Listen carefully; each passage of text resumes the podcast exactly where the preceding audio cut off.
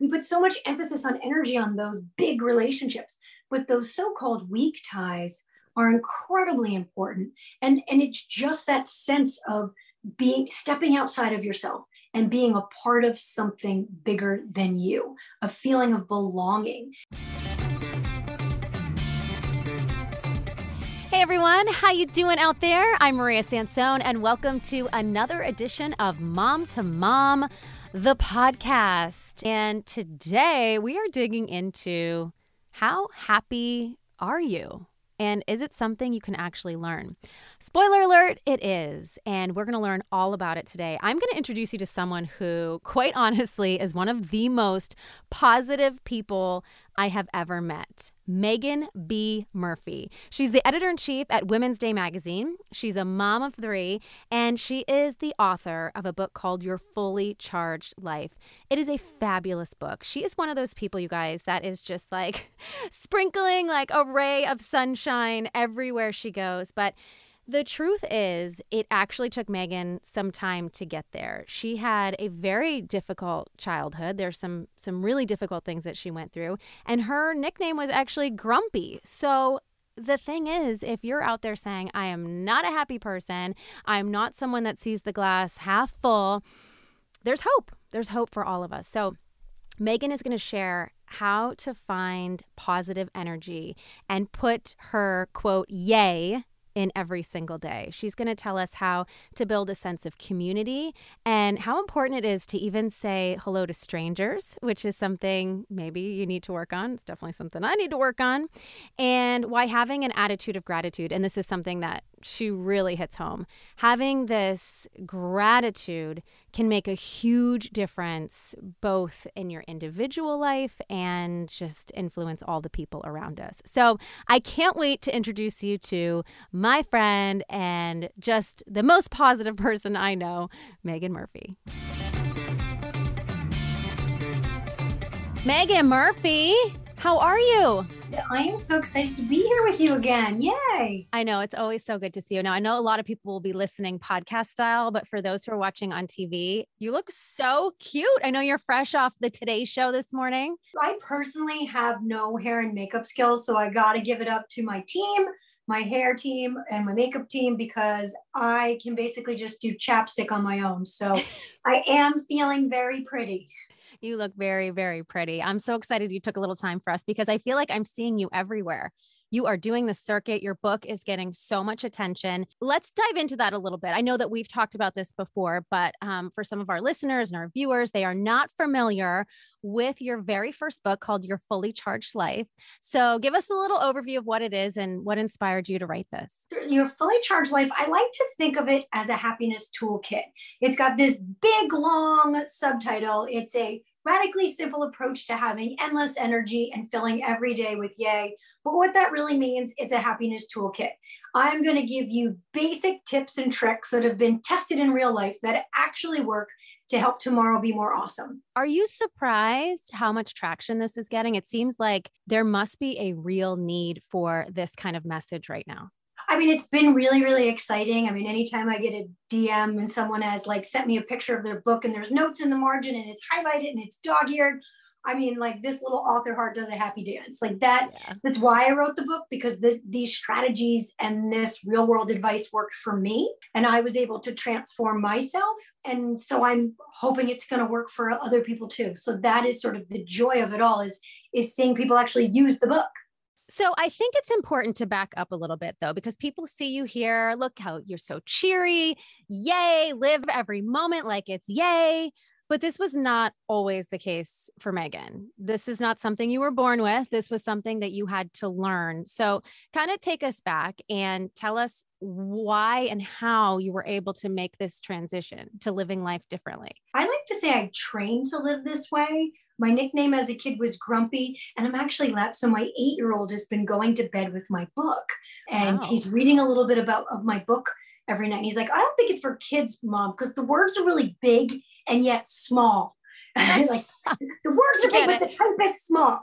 And he's like, I don't believe you were grumpy. I want to see that necklace. Mm-hmm. And it mm-hmm. really touched my heart that even my kids don't really necessarily believe that I came from this place of of angst and negativity. And I had just really tumultuous teen years. I had big sweeping emotions, um, some struggles with anxiety and depression, and it, and it led to a, a raging eating disorder and really tough teen years. My best friend and I were tandem anorexics. And I passed out on a soccer field and was rushed to the hospital, put in an eating disorder program.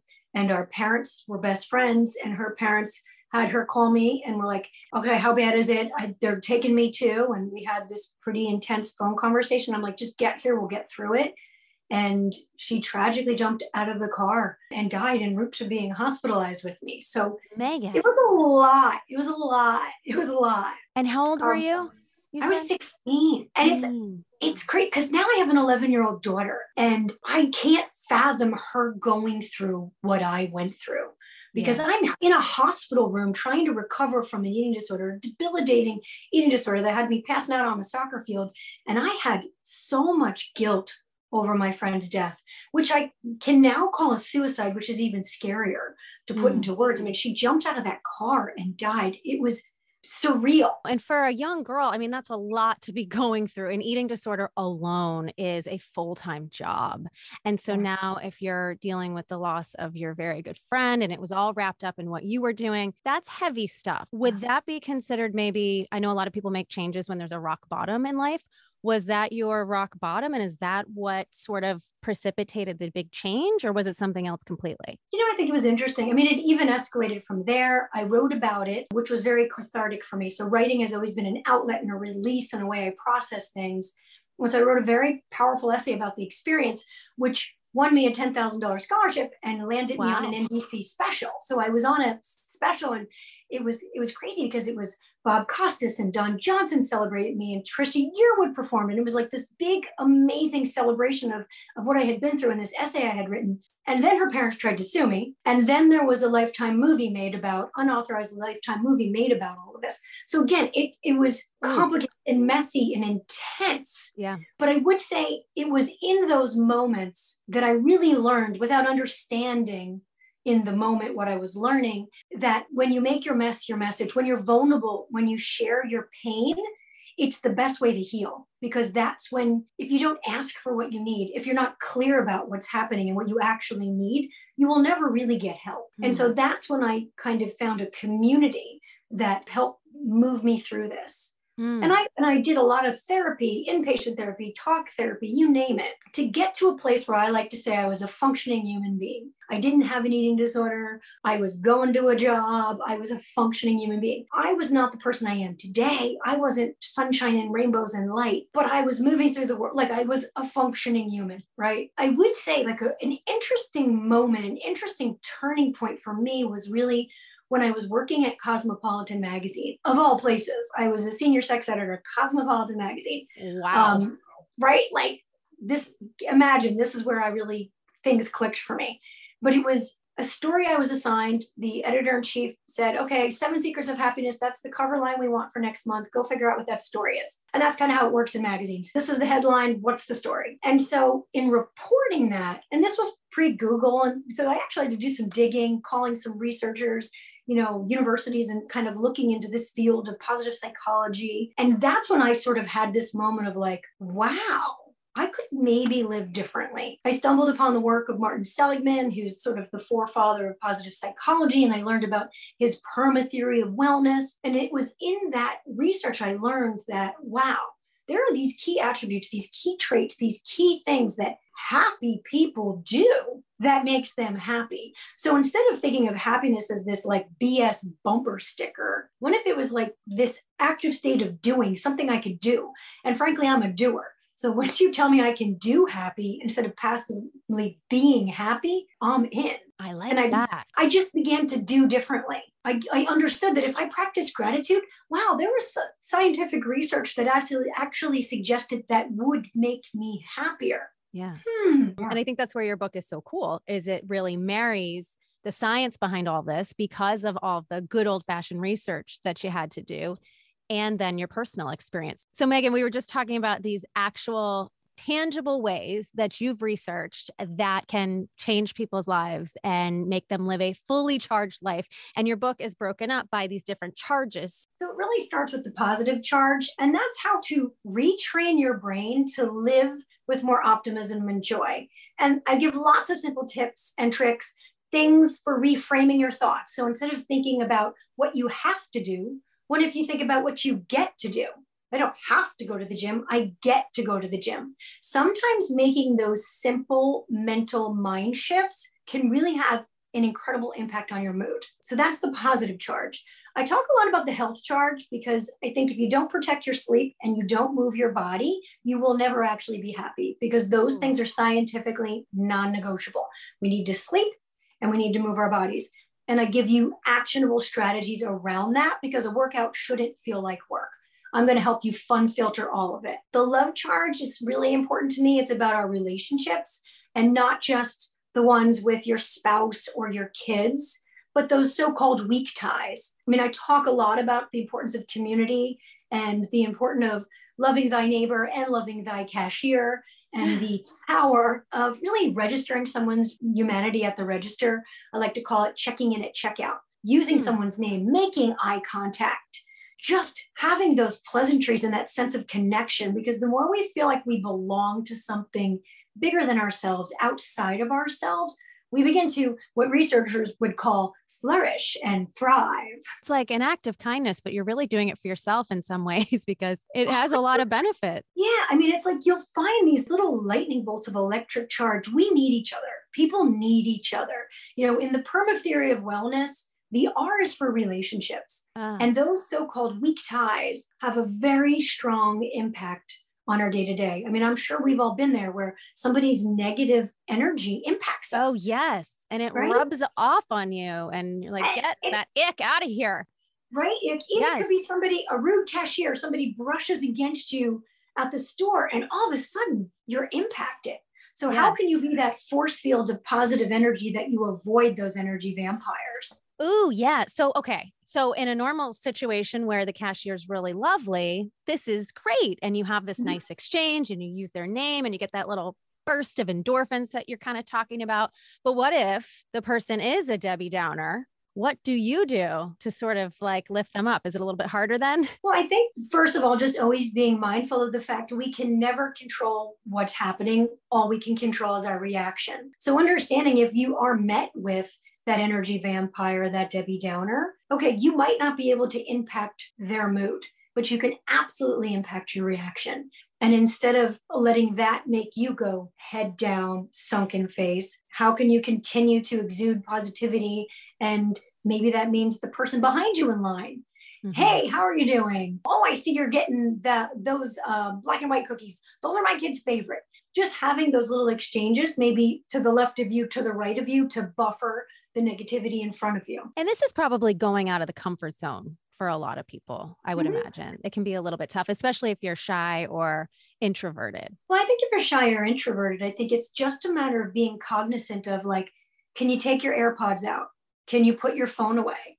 I'm not saying you're going to barbecue with this person or braid their hair, but what kind of interaction could you have?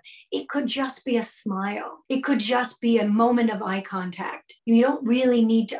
I'm very friendly. I love people. I'm like a modern day Mrs. Rogers. So that's a little, but, but what does that look like for you? It could be as simple as a smile or eye contact. And I promise you, having more of those engagements is going to start to improve your mood because it makes you it, it just creates a sense of a belonging. I call it the cheers effect in the book. Like you go to you go to Starbucks and everybody knows your name. How yes. good does it feel that your name is on the cup and you didn't even say your order? Yeah. Right? Like, that's a warm hug. It is. like you're a part of something. It's sense of belonging. We all need to belong. It really is. And I think right now, especially coming out of or being part of this pandemic, however you want to call it, it's affected community and it's affected those relationships. And there are a lot of people who've been very isolated and we just don't know what's been going on. It's been a very tough time for people. So, really exploring those weak connections w e a k right that's what we're talking yeah. about weak connections um is so important what are some weak connections in your life that you have some of your favorites Sure. Um, Anthony, my UPS man. I mean, I would say during the pandemic, I would like order things I didn't need on Amazon oh. just so I could like sit on the front porch and be like, oh, Anthony's coming with a delivery today. You know, I mean, I'm to the point now I have his phone number and, and we'll text and I'll be like, I'm seeing you all wait, like you got to fill in what's going on. Oh, I'm not home. Leave the packages by the side door at my pharmacy. Myra, Zoe, and Teresa are my buds. You know, that's great. I don't like they're not coming over for dinner but I really enjoy those interactions. I enjoy that I know their kid's name and I know when they colored their hair. I notice those things and we engage yeah. on those fronts. And, and that feels good. It feels good to walk into Barron's Pharmacy and feel this sense of belonging and community. And is there some science behind that? That something actually chemically happens in the brain when it's, we make a connection exactly. like that? Exactly. Yeah. And, and I think what people don't they think my spouse, my kids, my mother-in-law. Yeah. We put you think so relationships. Much, yeah. Yeah. We put so much emphasis on energy on those big relationships, but those so-called weak ties are incredibly important. And, and it's just that sense of being stepping outside of yourself and being a part of something bigger than you, a feeling of belonging. And I think especially during these times of, of isolation, we need to care for other people and we need to be cared for. And that could also just mean a plant or a dog if that's where you're at. But we just, we need to care and we need to be cared for in small and big ways. So, Meaghan, you have been so full of positive energy during this entire interview. What is one thing, if someone listening to this or watching this, that they, what is one thing that they can do today to live a more fully charged life? I'm going to say practice gratitude, having an attitude of gratitude. But I'm not saying go keep a gratitude diary or like pretend it's Thanksgiving and uh, start being grateful. How can we practice gratitude, make a gratitude adjustment, have this appreciation for what's in life without making it feel like homework? And so, what we do at my house is we ask each other, What made you say yay today? So, whether it's around the dinner table or before bed, we share our yay. Um, and it's it's actually you know I, am teaching them how to practice gratitude, but it doesn't feel like homework. I'm not like get out your gratitude journal, kids. Right. Yeah. It can feel a little bit like homework because gratitude is something you hear a lot about. Um, but oftentimes it is in a conversation about like journaling and all these things. And so it's on my brain. I want to do this, but then it does start to feel a little homeworky. So I like your tip because it's just, kind of like the rose and thorn that we used to do around the dinner table. Absolutely. And, and the I, thorn. my kids won't go to bed with it. But mom, I didn't give you my yays. And uh. it's sometimes it is like I'll notice with my one son last night. I was like, well, what made you say yay today? And he's like, nothing. It wasn't that good of a day. And I'm like, you had Nick's birthday party. And he was like, oh, you're right, mom. That was super fun. And so it's pausing to reflect and appreciate those good things, even if you don't want to go to bed early. Yes. See, there's always something.